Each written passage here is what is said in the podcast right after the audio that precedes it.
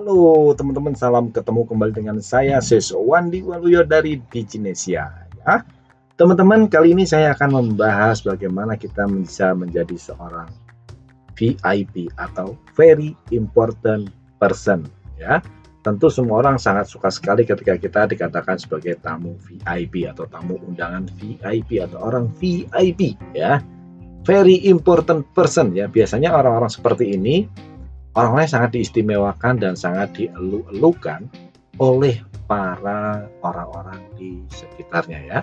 Misalnya saja ketika kita menjadi seorang tamu undangan VIP, kita akan duduk paling depan ya, depannya ada makanan, ada minuman, dan kalau kita menyaksikan pertunjukan ataupun apa pun, itu selalu di depan dan diutamakan sehingga kita bisa melihat dengan jelas apa yang terjadi ya.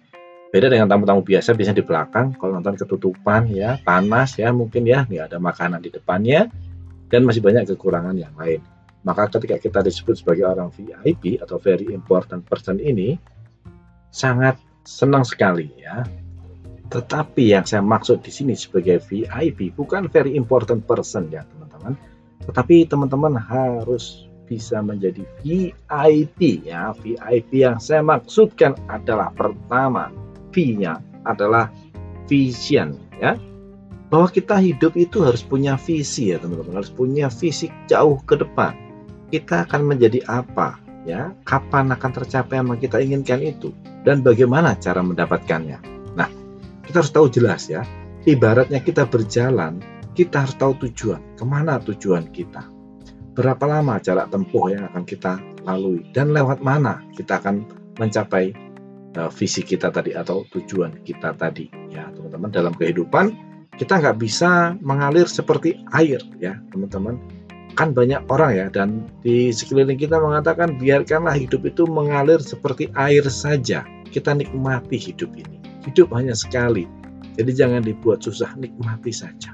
Ya itu tidak salah teman-teman. Itu benar ya akan tetapi kita lihat orang-orang yang punya visi jauh ke depan, kehidupannya akan jauh lebih baik dibanding orang-orang yang tidak punya visi.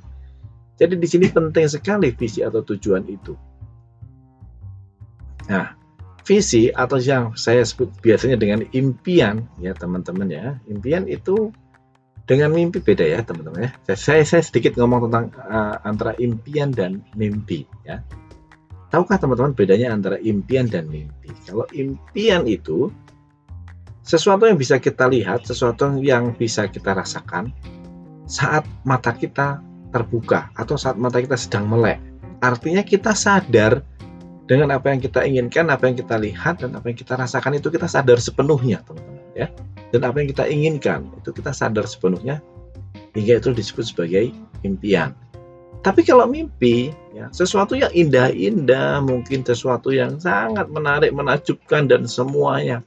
Tapi semuanya kita tidak sadar atau semuanya di luar kontrol kita ya, teman-teman.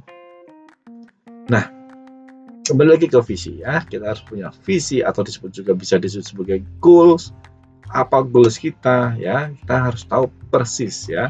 Kalau teman-teman tidak tahu, coba sekarang ambil pena, ambil pulpen, dan mulai mencatat nih.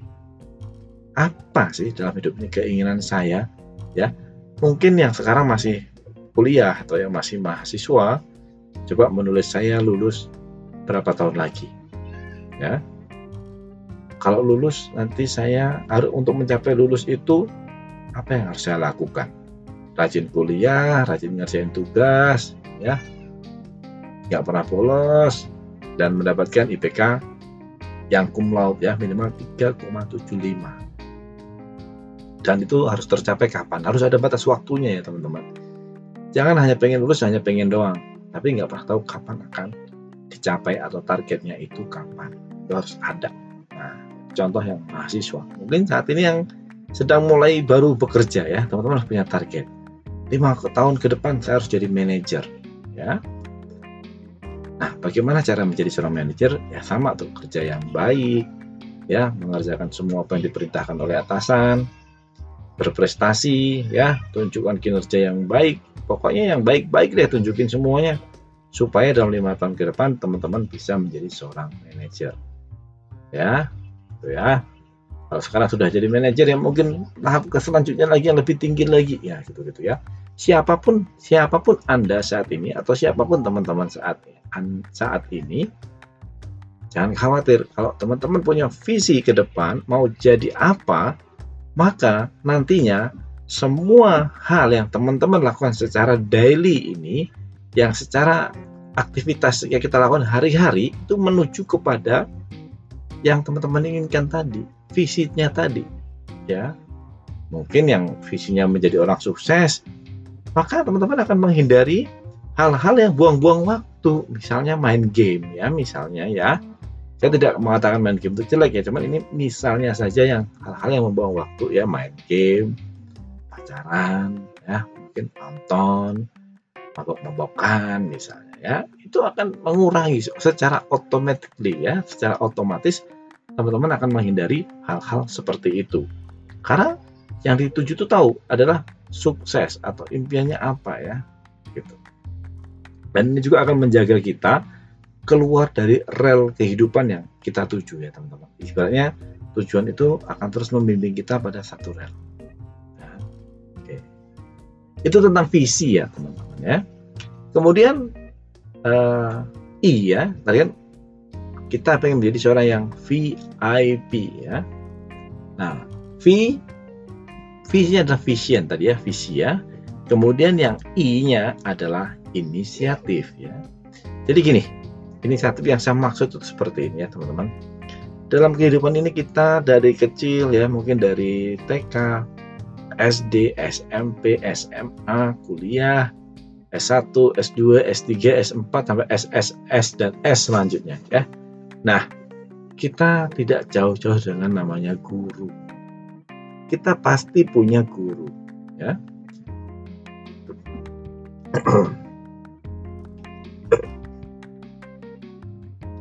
Nah, dalam kehidupan ini juga sama ya. Kita pasti punya seorang guru, seorang mentor, seorang pembimbing seorang apalagi namanya ya apa pun lah itu namanya pokoknya seseorang yang kita anut ya atau orang yang kita anut ya.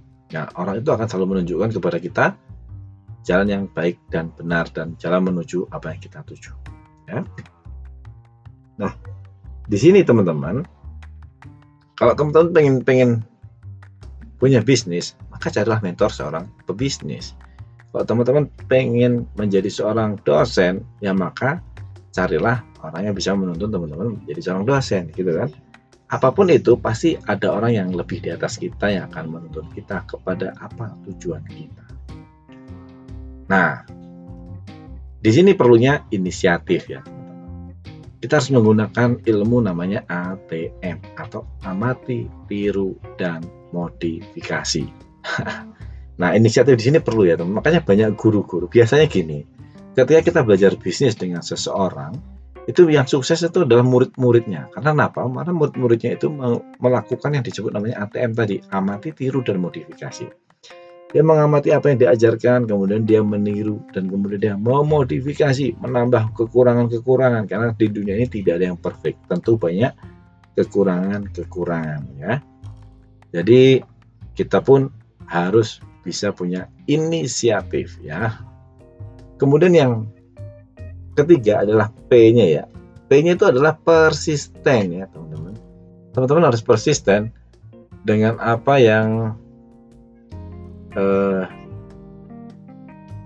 dengan apa yang sudah dilakukan ya. Harus persisten secara terus-menerus. Apa pun yang sudah teman-teman lakukan saat ini, jangan pernah ganti ya. Lakukan secara terus-menerus karena terus-menerus itu adalah kunci dari kesuksesan kita. Jangan pernah berganti-ganti bisnis atau berganti-ganti profesi atau berganti-ganti apa pun itu teman-teman ya. Bayangkan kalau teman-teman sudah membangun misalnya saya seorang profesinya sekarang misalnya penjual mobil ya. Sudah tiga tahun berjalan teman-teman jualan mobil. Dalam tiga tahun itu teman-teman membangun sebuah network ya. Teman-teman membangun sebuah koneksi yang luar biasa sebenarnya. Mungkin saja teman-temannya teman ini sudah memanggil teman. Gimana ya? teman-temannya teman-teman itu sudah memanggil teman-teman adalah teman.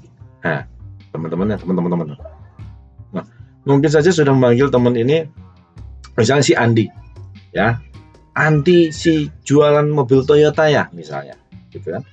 Nama kita tuh sudah sudah terbranding kita jualan mobil Toyota. Mungkin di tahun keempat itu banyak orang yang mau beli mobil karena teman-teman sudah terbranding sebagai si Andi tadi misalnya sebagai penjual mobil maka akan banyak orang yang datang kepada teman-teman nyari teman nyari namanya Andi tadi untuk membeli mobil bayangkan ketika tahun keempat ternyata ganti profesi menjadi penjual wajan atau panci. Ya. Maka tahun keempat itu adalah tahun ke nol buat teman-teman untuk membranding diri lagi sebagai penjual panci. Bayangkan waktu tiga tahun tadi hilang percuma dan sia-sia. Namanya hidup ya selalu ada tantangan, selalu ada hambatan. Jangan dihindari, tapi dihadapi. Ya. Nah, makanya harus hati-hati nih memilih tujuan juga ya. Ya, kalau belum bisa, ya harapannya sih tujuan itu sudah sesuai dengan keinginan kita, sesuai dengan passionnya kita, ya. Karena sesuai dengan passion, seberat apa pun rasanya akan lebih ringan. Tapi kalau nggak sesuai ya, sekecil apa pun hambatannya akan terasa berat ya. Makanya perhatikan bahwa tujuan kita itu paling nggak sesuai dengan passion kita. Kalau tidak sesuai, paling tidak saat ini teman-teman bisa bertahan hidup dulu ya. Nah, persisten ini penting banget ya teman-teman. Karena banyak orang yang hebat, yang luar biasa, baik itu secara pemikiran, idenya luar biasa. Ketika memulai bisnis, bisnisnya mulai digoyang kanan dan kiri. Kalau sudah seperti itu, biasanya melihat rumput tetangga akan lebih jauh daripada rumput kita. Ya, akhirnya dia memutuskan untuk membubarkan bisnisnya dan ikut orang lain. Kita nggak pernah menjadi trendsetter, tapi hanya menjadi seorang follower. ya teman-teman ya, bahwa kita harus menjadi VIP very important person. Oh maaf, ini saya hanya ngetes saja nih teman-teman masih konsentrasi atau enggak ya. Oke, teman-teman harus memiliki namanya vision, inisiatif dan persisten. Hanya cukup dengan tiga ini. Dengan tiga ini akan membawa kehidupan kita akan menjadi lebih baik.